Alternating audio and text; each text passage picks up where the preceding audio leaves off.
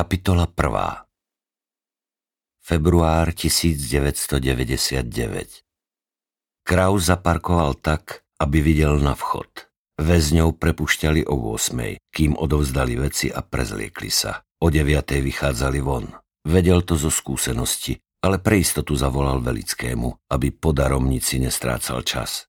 Potvrdil mu to a poďakoval. Na čo? Veď to nebol jeho brat. Pozrel na hodinky. 8.56. Zapálil si cigaretu a potvoril okienko. Vypol rádio. Nechcel byť rušený. Na chodníku pred bránou chodil hore dolu mladý muž, veľmi pekne oblečený, ako by nakupoval vo Viedni. Fajčil. Občas pozrel na hodinky, občas si potiahol. Odhodil ohorok, zašliapol ho a zapálil si. Dvere zarachotili a otvorili sa. Vyšiel muž v dlhom kabáte, trochu zhrbený, skoro 50 V ruke mal cestovnú tašku. Urobil krok. Ten oproti odhodil ohorok a zabudol ho zašliapnúť. Stáli a mlčky na seba pozerali. Dvere sa s rachotom zavreli. Muž sa strhol a opatrne sa obzrel. Niekto ich natrel na šedo. Farieb je veľa, iba dúha ich pozná sedem a vraj sa dajú aj miešať. Tieto stačilo na šedo hnusná šedá, olejová, lesklá a odporne lepkavá. Natreté boli už dávno, ale stále vyzerali ako lepkavé. Muž pre istotu urobil ešte jeden krok a prehol sa v páse, aby ho neumazali. Potom pustil tašku na zem. Najprv iba nesmelé podanie rúk. Niečo si hovorili, ale Kraus bol príliš ďaleko a nepočul. Vlastne počul všetko. Otec, odpusť. Ja Kamilko, odpusť. Ja. Potom sa objali a stáli tam dlho. Plecia sa im triasli. Kraus odfrčkol ohorok a zavrel okno. Naštartoval a pohol sa dolu ulicou. Na jej konci sa ešte pozrel do spätného zrkadielka. Kamilovia sa objali okolo pliec a bok po boku odkráčali smerom iba tak niekam do života. Kraus dal prednosť prava, prešiel cez kryžovatku a prekľučkoval úzkými uličkami ku dvom levom.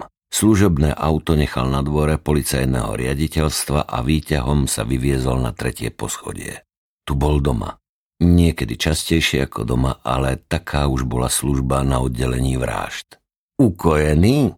Spýtal sa Jose, sotva parťák vošiel do kancelárie. Rozvalený v kresle sa posunul vyššie, lebo už takmer ležal a v nepohodlnej polohe ho rozbolel chrbát a krk. Kraus za sebou zabuchol dvere a sadol si za stôl.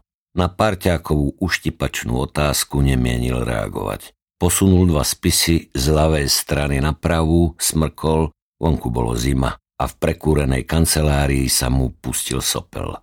Spisy vrátil späť, lebo tam mali svoje miesto a inde mu aj tak zavadzali. Narovnal šnúru od telefónu a prehodil ju za aparát. Štve ťa to moc? Váňa mu podal cez stôl obložený chlebíček. Kraus si ho nevšímal. Tlstý Váňa mykol rukou, akože keď nechceš, nedám ti nič, ale Kraus bol rýchlejší a chlebíček si predsa len vzal. Díky, zavrčal a zahryzol. Burger zložil noviny, poskladal ich do štvorca, zadusil cigaretu a zapálil si novú. Dajte mu pokoj, Zastal sa Krauza a spoza dymovej clony ho skúmal dlhým, vytrvalým pohľadom. Čo čumíš aj ty? Osopil sa na ňo Kraus. Ale Burger neodpovedal, iba pokrčil plecami. Rozumel mu. Oto Hanzel si čistil devinu a iba tak na pol huby predsedil, že súhlasí s Burgerom, aby dnes dali Krauzovi pokoj. Dajte mu pokoj, telce. Richard Kraus dojedol chlebíček Vyplul kúsok cibule, spomedzi zubov si vyšparchal semienko z paradajky, vyplul aj to, smukol perami a kývol na burgera, aby mu jednu hodil. Burger mu hodil cigaretu aj zápalky. Poslednú som vyfajčil dolu na dvore a nechcelo sa mi ísť do stánku, prepač. Ospravedlnil sa, ale nemusel, lebo cigaretu by dostal tak či tak, aj bez zbytočného vysvetľovania. Ale povedal to a ospravedlnil sa, lebo nejako začať musel. Angličania hovoria, že najlepší spôsob, ako začať, je začať a Kraus toto anglické príslovie poznal. A preto začal, bez okolkov priamo. Potiahol si, znova si nechtom prešpáral medzierku medzi zubami a znovu odplul, hoci už nemal čo. Samozrejme, že som ukojený, vážený pán Fischer, a úplne normálne ma to série, vážený pán tlstý odporný Mikovič. Kraus odpovedal dvom kolegom naraz. Vás nie, kurva? Ten chlap strávil v celé číslo 17 úplne zbytočne vyše 5 rokov. 5 rokov zo života v prdeli. A v akom prostredí viete si predstaviť, čo ten chlap vnútri zažil? Viete si predstaviť, čo sa tam deje, keď sa dovnútra dostane profesor matematiky? Vy ste z mramoru, alebo iba hlavy máte také? O čo vám ide? Chcete ma nasrať dnes rána? Nie, utrúsil Choze a zosunul sa v kresle o niečo nižšie. Zapálil si zo svojich labužnícky vyfúkol dym a nahodil neutrálny ksicht, aby neprovokoval lebo logicky predpokladal, že Kraus ešte neskončila prednáška, bude pokračovať a môže trvať dosť dlho. Nemýlil sa. Dvaja detektívy od nás to dohnusili hneď na mieste činu a vyslovene oddrbali robotu. A ani potom nikomu z policajtov nenapadlo poriadne preveriť jeho alibi. Doktor Kamil Puskajler kvôli nám odsedel úplne zbytočne pekných pár rokov v base.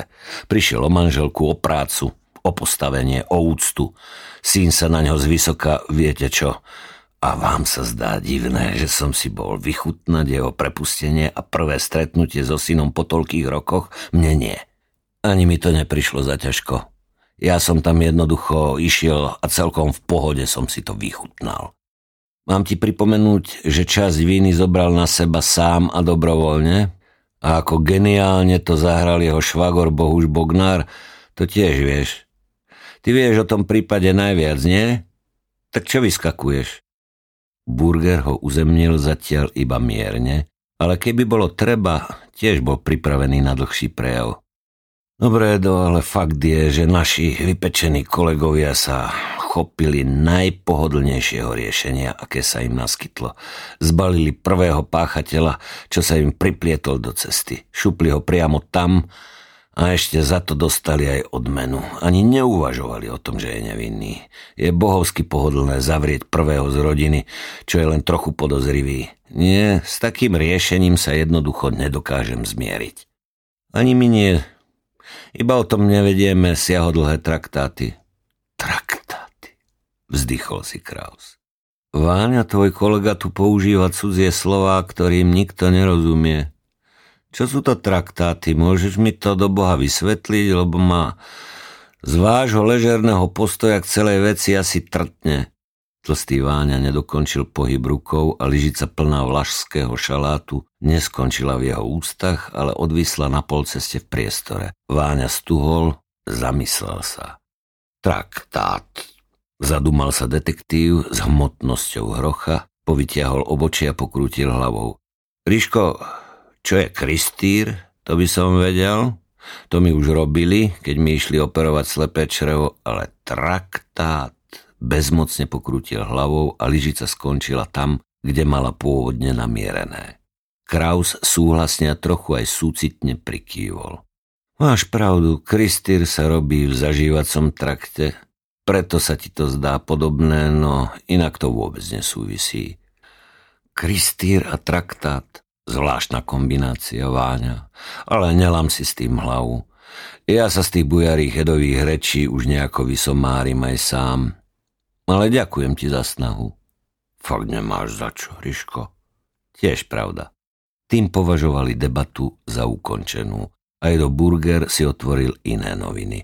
Choze sa pohodlnejšie vyvalil v kresle. Oto Hanzel začal rozoberať záložný zásobník a Váňa si nabral trochu stresky.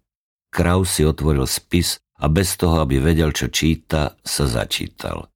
A kde je zase ten krpec krpatý? Spýtal sa a ani nezodvihol zrak otlačiva s výpovedou korunného svetka.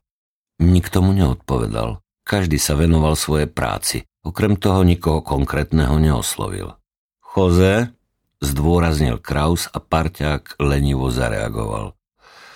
Kuky sa ráno ospravedlnil šéfovi, prepúšťajú mu mamku z nemocnice. Išiel zariadiť prevoz domov a tak. Takže sa už má lepšie? Burger opäť zložil noviny. Ani neriško. Ozej chalani, chcel som vám povedať, zaváhal a odložil noviny na stôl. Počkal, kým mu všetci nevenovali pozornosť. Kukyho mamku neprepúšťajú z nemocnice preto, že by sa mala lepšie, skôr naopak. Vyzerá to tak, že ju prepúšťajú domov zomrieť. Niečo ako posledné želanie. Všetci stúhli a hypnotizovali burgera. No, vysvetloval, predvčerom som sa stretol s Peťom, Kukyho brachom, a povedal mi, že mamka je v poslednom štádiu. Ani operácia, ani ožarovanie už nemajú zmysel. Kuky o tom nechce pred nami hovoriť, ale mali by sme byť k nemu plný a o smrti sa vyjadrovať trochu z úctou, aspoň kým to nebude mať za sebou. Poznáte Kukyho? Je to šlacha. Nedá na sebe nič vidieť, ale určite to v ňom brie. A bol by som nerád, keby aj vykypelo. Ja viem, že u nás na oddelení nie je ľahké nehovoriť o smrti, ale aspoň si odpustíme tie zbytočné, priblblé fóriky. Ste za?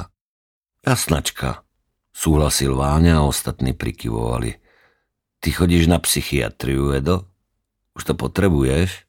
Spýtal sa po chvíli Choze. Nie, ty blbec, ale stretli sme sa s Peťom na trhovisku, dali sme si dvakrát dva bieleho a vyliezlo to z neho. Po treťom litri. No, chvíľu sme sa zdržali, pripúšťam. Zatváril sa previnilo burger a mávol rukou smerom Chozému, aby už dal pokoj a nerýpal. To, že Peťo, začal Váňa, ale Choze ho prerušil. Ešte stále hovoríme o Kukyho bratovi? No jasné, pokračoval Váňa tak to, že je psychiatr, nevadí. Je to fakt fajn chalan. A ja som sa s ním minule stretol na vinku, na miletičke a povedal mi, že to, že stále žeriem je v podstate normálne a že nie som duševne vadný.